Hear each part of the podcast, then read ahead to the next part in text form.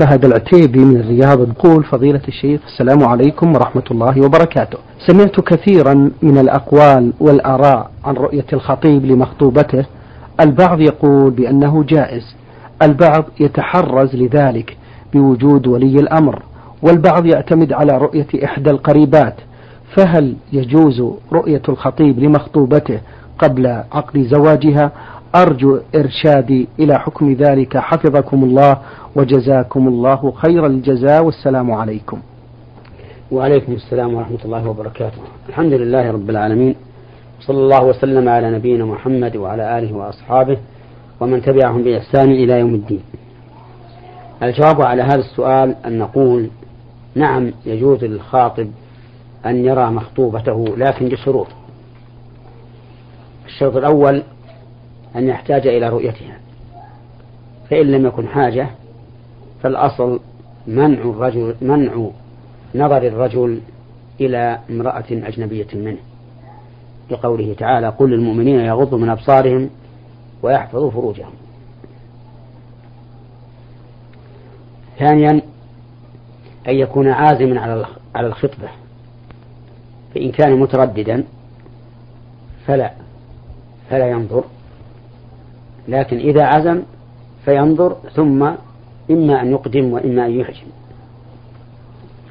ثالثا أن يكون النظر بلا خلوة. أن يشترط أن يكون معه أحد من محارمها. إما أبوها أو أخوها أو عمها أو خالها وذلك لأن الخلوة بالمرأة الأجنبية محرمة. لقول النبي صلى الله عليه وسلم لا يخلون رجل بامرأة إلا مع ذي محرم. وقال صلى الله عليه وسلم إياكم الدخول على النساء. قالوا يا رسول الله رأيت الحمو؟ قال الحمو الموت. الرابع أن يغلب على ظنه إجابة أهلها. بل أن يغلب على ظنه إجابتها وإجابة أهلها. فإن كان لا يغلب على ظنه ذلك فإن النظر هنا لا فائدة منه إذ أنه لا يجاب إلى نكاح هذه المرأة سواء نظر إليها أم لم ينظر إليها. اشترط بعض العلماء أن لا تتحرك شهوته عند النظر. وأن يكون قصده مجرد الاستعلام فقط. وإذا تحركت شهوته وجب عليه الكف عن النظر. وذلك لأن المرأة قبل أن يعقد عليها ليست محلا للتلذذ بالنظر إليها فيجب عليه الكف. ثم إنه يجب في هذه الحال أن تخرج المرأة إلى الخاطب على وجه المعتاد أي لا تخرج متجملة بالثياب ولا محسنة وجهها بأنواع المحاسن وذلك أنها لم تكن الآن زوجة له ثم إنها إذا أتت على وجه متجمل لابس أحسن ثيابها. فإن الإنسان قد يقدم على نكاحها نظرا لأنها بهرته في أول مرة ثم إذا رجعنا إلى الحقائق فيما بعد وجدنا أن الأمر على خلاف ما واجهها به أول مرة. نعم. بارك الله فيكم. المستمع إبراهيم يقول بأنه وجد ماشية في الطريق وأخذها وقام ببيعها في بمئة ريال. يقول قد كنت محتاج إلى النقود في ذلك الوقت ولما رزقني الله ماذا أفعل يا فضيلة الشيخ؟ هل أشتري ماشية وأقوم آه، بتركها بدل الأولى أم أتصرف في هذه النقود؟ وجزاكم الله خيرا. الواجب على من وجد ماشية أن يبحث عن أهلها. ونعني بالماشية ما يجوز التقاطه. كالغنم. وأما ما يحرم التقاطه كالإبل فإنه لا يجوز له أن يتعرض لها. لأن النبي صلى الله عليه وآله وسلم سئل عن ضالة الإبل فقال دعها. معها سقاؤها وحذاؤها ترد الماء وتأكل الشجر حتى يجدها ربها. لكن إذا كانت اللقطة إذا كانت الضالة غنما أو شبهها مما لا يحمي نفسه من صغار السباع فله أن يلتقطها ولكن بشرط أن يكون, أن يكون ذلك بنية ردها إلى صاحبها وأن وأن ينشدها لمدة سنة كاملة فإن جاء صاحبها وإلا فهي له. والسائل كما يتبين من سؤاله لم يفعل ذلك. فهو لم ينشد هذه الضالة بل أخذها وباعها وأنفق ما أنفق ثمنها. فالواجب عليه إذن أن يتوب إلى الله سبحانه وتعالى وأن يتصدق بالثمن الذي باعها به. وإن كانت تساوي أكثر مما باعها به فليتصدق بما تساوي. وقت بيعها مع التوبة إلى الله. ولينوي بهذه الصدقة من هي له. والله سبحانه وتعالى يعلم من هي له. بارك الله فيكم. المستمع حمود بن سليمان الجهني المدينة المنورة يقول فضيلة الشيخ وجدت في أحد الكتب في أحد المساجد حديث آه، من أدى فريضة في رمضان كذلك يعادل سبعين فريضة ومن أدى نافلة كمن أدى فريضة بما سواه ومن أفطر يوما من رمضان متعمدا لم يقبل منه القضاء ولو صام الدهر كله. وقرأت بأن هذا الحديث ضعيف. بينما أئمة المساجد يتحدثون بهذا الحديث بأنه صحيح وكذلك في الإذاعة. فأرجو من فضيلة الشيخ إجابتي وإرشادي. جزاكم الله خيرا. الحديث المذكور كما ذكر الأخ السائل هو حديث ضعيف. لكن بعض أهل العلم غفر الله لنا ولهم. يتساهلون في الحديث إذا كان ضعيفا وهو في فضائل الأعمال. ويقولون إن المقصود به الترغيب فإن كان صحيحا فهذا هو المطلوب وإن لم يكن صحيحا فإنه لا يضر لأنه يعطي الإنسان قوة في الطاعة إذا كان في الترغيب أو بعدا عن المعصية إذا كان في الترغيب. ولكن من القائلين بهذا يقولون لا بد من ثلاثة شروط. الأول أن لا يكون الضعف شديدا. والثاني أن يكون لهذا الحديث أصل. أصل صحيح. مثل أن يرد حديث في فضل صلاة الجماعة وهو ضعيف فهذا له أصل لأن الشرع, لأن الشرع حث على صلاة الجماعة. والثالث أن لا يعتقد صحته إلى النبي صلى الله عليه وآله وسلم ولا ينسبه إلى الرسول صلى الله عليه وسلم بصيغة الجزم بل يقول يروى أو يذكر أو ما أشبه ذلك. لكن بعض العلماء المحققين قالوا لا يجوز رواية الضعيف وإلقاؤه بين الناس سواء تمت فيه هذه الشروط أم لم تتم وذلك لأن فيما صح عن النبي صلى الله عليه وآله وسلم كفاية. وهذا أقرب إلى الصواب. لأن الباب الأول لو فتح. لم يميز الناس بين الضعيف الشديد الضعف والضعيف الخفيف الضعف. ولتعلق الناس بأحاديث ضعيفة وحفظوها في صدورهم وأصبحت كالعقيدة عندهم. وفيما صح عن رسول الله صلى الله عليه وسلم في فضائل الأعمال كفاية. نعم. بارك الله فيكم. آه، سؤاله الثاني يقول فضيلة الشيخ يوجد في جوار الحرم المكي آه، أشخاص عند كابينة الهواتف الموجودة في جوار الحرم. وإذا طلب آه، أحد الإخوة أن يصرف ريالات حديد للاتصال. يقولون الريال الحديد بريالين من الورق أو ثلاثة ريالات حديد بخمسة ريالات من الورق.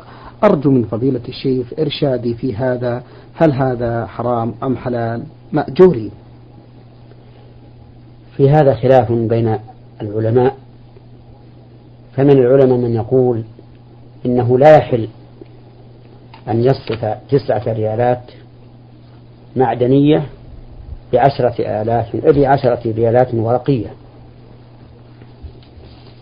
لأن قيمة هذا هي قيمة هذا. وأنت لو ذهبت إلى السوق لتشتري شيئا قيمته ريال ورق لاشتريته بما قيمته ريال لاشتريته بريال من المعدن. والعكس بالعكس. وإذا كان كذلك فإن الزيادة تكون من الربا. ويرى آخرون من العلماء أن هذا لا بأس به وأنه يجوز أن يصرف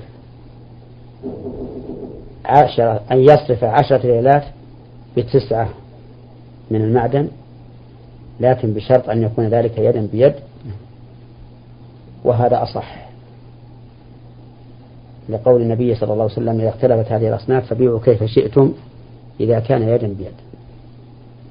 وعلى هذا فيجوز أن تعطيه عشرة ريالات ورقية ويعطيك تسعة ريالات معدنية. نعم. بارك الله فيكم. هذا المستمع ميم نون آه، الرياض يقول فضيلة الشيخ ما هي الأسباب المعينة على المحافظة على الدين؟ نرجو بهذا إفادة. من الأسباب المعينة على قوة الإيمان كثرة الطاعات.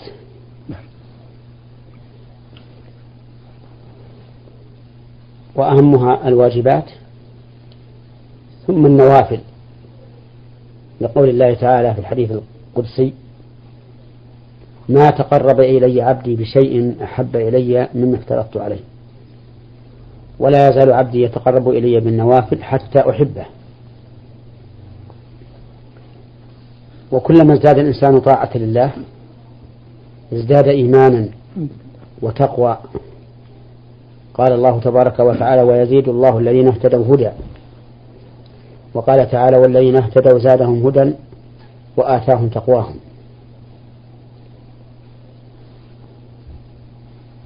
فالحرص على كثرة القرآن والذكر والصلاة والصدقات وغيرها من القربات كل هذا يزيد الإنسان إيمانا وقوة وحبا للخير. والمعاصي هي أسباب الشر والفساد كما قال تعالى ولا تفسدوا في الأرض بعد إصلاحها قال العلماء لا تفسدوها بالمعاصي والمعصية وكلما فعل الإنسان معصية نقص إيمانه وبعد من, من ربه عز وجل. قال الله تبارك وتعالى فبما نقضهم ميثاقهم لعناهم وجعلنا قلوبهم قاسية يحرفون الكلمة عن مواضعه ونسوا حظا مما ذكروا به. ومن زيادة ومن أسباب زيادة الإيمان أن يطالع الإنسان في سيرة النبي صلى الله عليه وآله وسلم وأصحابه الكرام. فإن فيها تربية للقلب والعقل والفكر وفيها زيادة الإيمان ومحبة للرسول عليه الصلاة والسلام وأصحابه. وتربي الإنسان تربية تامة على غرار ما كان عليه النبي صلى الله عليه وسلم وأصحابه رضي الله عنهم. نعم. بارك الله فيكم. المستمعة فاطمة من السودان تقول ماذا يفعل الإنسان بالشعر المتساقط أو الأظافر؟ هل يتم حرقها أم وضعها في التراب؟ أرجو بهذا إفادة. ذهب بعض أهل العلم إلى أنه ينبغي للإنسان أن يدفن ما يزيل عن نفسه من شعر وظفر واستدلوا لذلك بفعل بعض الصحابة رضي الله عنهم. فإن تيسر هذا فذاك. وإن لم يتيسر فلا بأس أن يلقيه في أي مكان كان. بارك الله فيكم. عندما أقرأ سورة الفاتحة في الصلاة أقول في نهايتها آمين. هل يجوز هذا؟ نعم. يشرع للإنسان إذا أتم قراءة الفاتحة في الصلاة أن يقول آمين. لأن آخرها دعاء. اهدنا الصراط المستقيم صراط الذين أنعمت عليهم غير المغضوب عليهم ولا الضالين. والدعاء ينبغي أن يختم بآمين. لأن آمين معناها اللهم استجب. ثم إني أذكر إخواني المستمعين بأن الفاتحة هي أم القرآن والسبع المثاني وهي التي لا بد من قراءتها في الصلاة فلا صلاة لمن لم يقرأ بها. وذلك لما تشتمل عليه من المعاني العظيمة. ففي الصحيح عن أبي هريرة رضي الله عنه عن النبي صلى الله عليه وآله وسلم أنه قال قال الله تعالى قسمت الصلاة بيني وبين عبدي نصفين. فإذا قال الحمد لله رب العالمين قال الله حمدني عبدي. وإذا قال الرحمن الرحيم قال أثنى علي عبدي. وإذا قال مالك يوم الدين قال مجدني عبدي. وإذا قال إياك نعبد وإياك نستعين قال هذا بيني وبين عبدي نصفين ولعبدي ما سأل. فإذا قال اهدنا الصراط المستقيم صراط الذين أنعمت عليهم غير المغضوب عليهم ولا الضالين قال هذا لعبدي ولعبده ما سأل. فينبغي للإنسان حال قراءة الفاتحة في الصلاة أن يستحضر هذا المعنى العظيم فإن هذا من أسباب حضور القلب في الصلاة. الحمد لله. نعم. تقول هل يجوز لي أن أحج بمال أخي علما بأنني لا أملك مالا المستمعة فاطمة من السودان. نعم يجوز للإنسان أن يحج بما يتبرع به له أبوه أو أخوه أو ابنه أو أحد من إخوانه الذين لا يلحقه منهم منة. فإن كان يخشى أن يلحقه منهم منة فإن الأولى أن لا يحج بشيء من مالهم لأن المنان يقطع عنق صاحبه بمنته عليه. كلما حصلت مناسبة قال أنا الذي حججت بك أنا الذي فعلت أنا الذي فعلت. فإذا أمن الإنسان من المنة عليه في المستقبل فلا حرج أن يقبل من أحد من أقاربه أو أصحابه أن يتبرع له بمال يحج به. نعم. بارك الله فيكم. من موريتانيا المستمع سعدي ألف نون. يقول فضيلة الشيخ أريد أن أعرف الفرق بين أسماء الله وصفاته مأجورين. الفرق بين بين الاسم والصفة ظاهر. نعم. فإذا قلت مثلا السميع فالسميع اسم والصفة السمع. وإذا قلت البصير فالبصير هو الاسم والصفة البصر. وإذا قلت العلي فالعلي هو الاسم والعلو صفة. وإذا قلت الحكيم فالحكيم اسم والحكمة صفة. وهل مجرى فهذا هو الفرق. فالاسم ما تسمى الله به والصفة ما اتصف الله به وهي المعنى القائم بالله عز وجل. وهناك صفات ليست صفات معاني مثل اليد فلله تعالى يدان اثنتان. قال الله تعالى بل يداه مبسوطتان ينفق كيف يشاء. والعين فلله تعالى عينان. كما قال النبي عليه الصلاة والسلام إن الدجال أعور وإن ربكم ليس بأعور. وما أشبه ذلك مما جاءت مما جاء في الكتاب والسنة. فهذه الصفات وأمثالها ليست صفات معاني ولكنها صفات مسماها بالنسبة لنا أبعاد وأجزاء. بارك الله فيكم. المستمع صبري مصري يقول عندنا في صلاة الجمعة وقبل دخول الإمام إلى المنبر آه، يقرأ أحد القراء ما يتيسر من القرآن والجميع ينصتون فهل هذا وارد؟ هذا ليس بوارد. نعم. يعني لم يرد عن النبي صلى الله صلى الله عليه وآله وأصحابه. صلى الله عليه وآله وأصحابه لم يرد عنهم أن أحدا من الناس يقرأ والباقون يستمعون وهم في انتظار صلاة الجمعة. ولا ينبغي للإنسان أن يفعل ذلك لأن هذا بدعة لم تكن في عهد النبي صلى الله عليه وسلم وأصحابه ولأن هذا يشوش على الآخرين ولا سيما من دخل وصلى تحية المسجد فإنه سوف يلحقه من التشويش ما يجعله لا يستحضر ما يقول ويفعل في صلاته. وهذا أذية للناس. وقد خرج النبي صلى الله عليه وآله وأصحابه ذات يوم وهم يصلون في المسجد خرج على أصحابه وهم يصلون في المسجد ويجهرون. فقال عليه الصلاة والسلام كلكم يناجي ربه فلا يجهر بعضكم على بعض في القراءة. والمهم أن ما ذكره السائل بدعة وأنه لا يجوز لأحد أن يؤذي المصلين في هذا أو غيره. نعم. بارك الله فيكم. يقول المستمع إبراهيم العبد الله ما حكم من ترك صلاة الجمعة ثلاث مرات متتاليات؟ أرجو بهذا إفادة. ثبت عن النبي صلى الله عليه وآله وسلم أنه قال من ترك ثلاث جمع تهاونا طبع الله على قلبه. وقال لا ينتهين أقوام عن, ودع عن ودعهم الجمعات أي عن تركهم الجمعات أو لا يختمن الله على قلوبهم فلا يكونن من الغافلين. فيجب الحذر من التهاون بصلاة الجمعة. والواجب إذا س... أن... أن الإنسان إذا سمع النداء أن يسعى إليها وأن يترك البيع ويترك كل ما يلهيه لقول الله تعالى يا أيها الذين آمنوا إذا نودي للصلاة من يوم الجمعة فاسعوا إلى ذكر الله وذروا البيع ذلكم خير لكم إن كنتم تعلمون.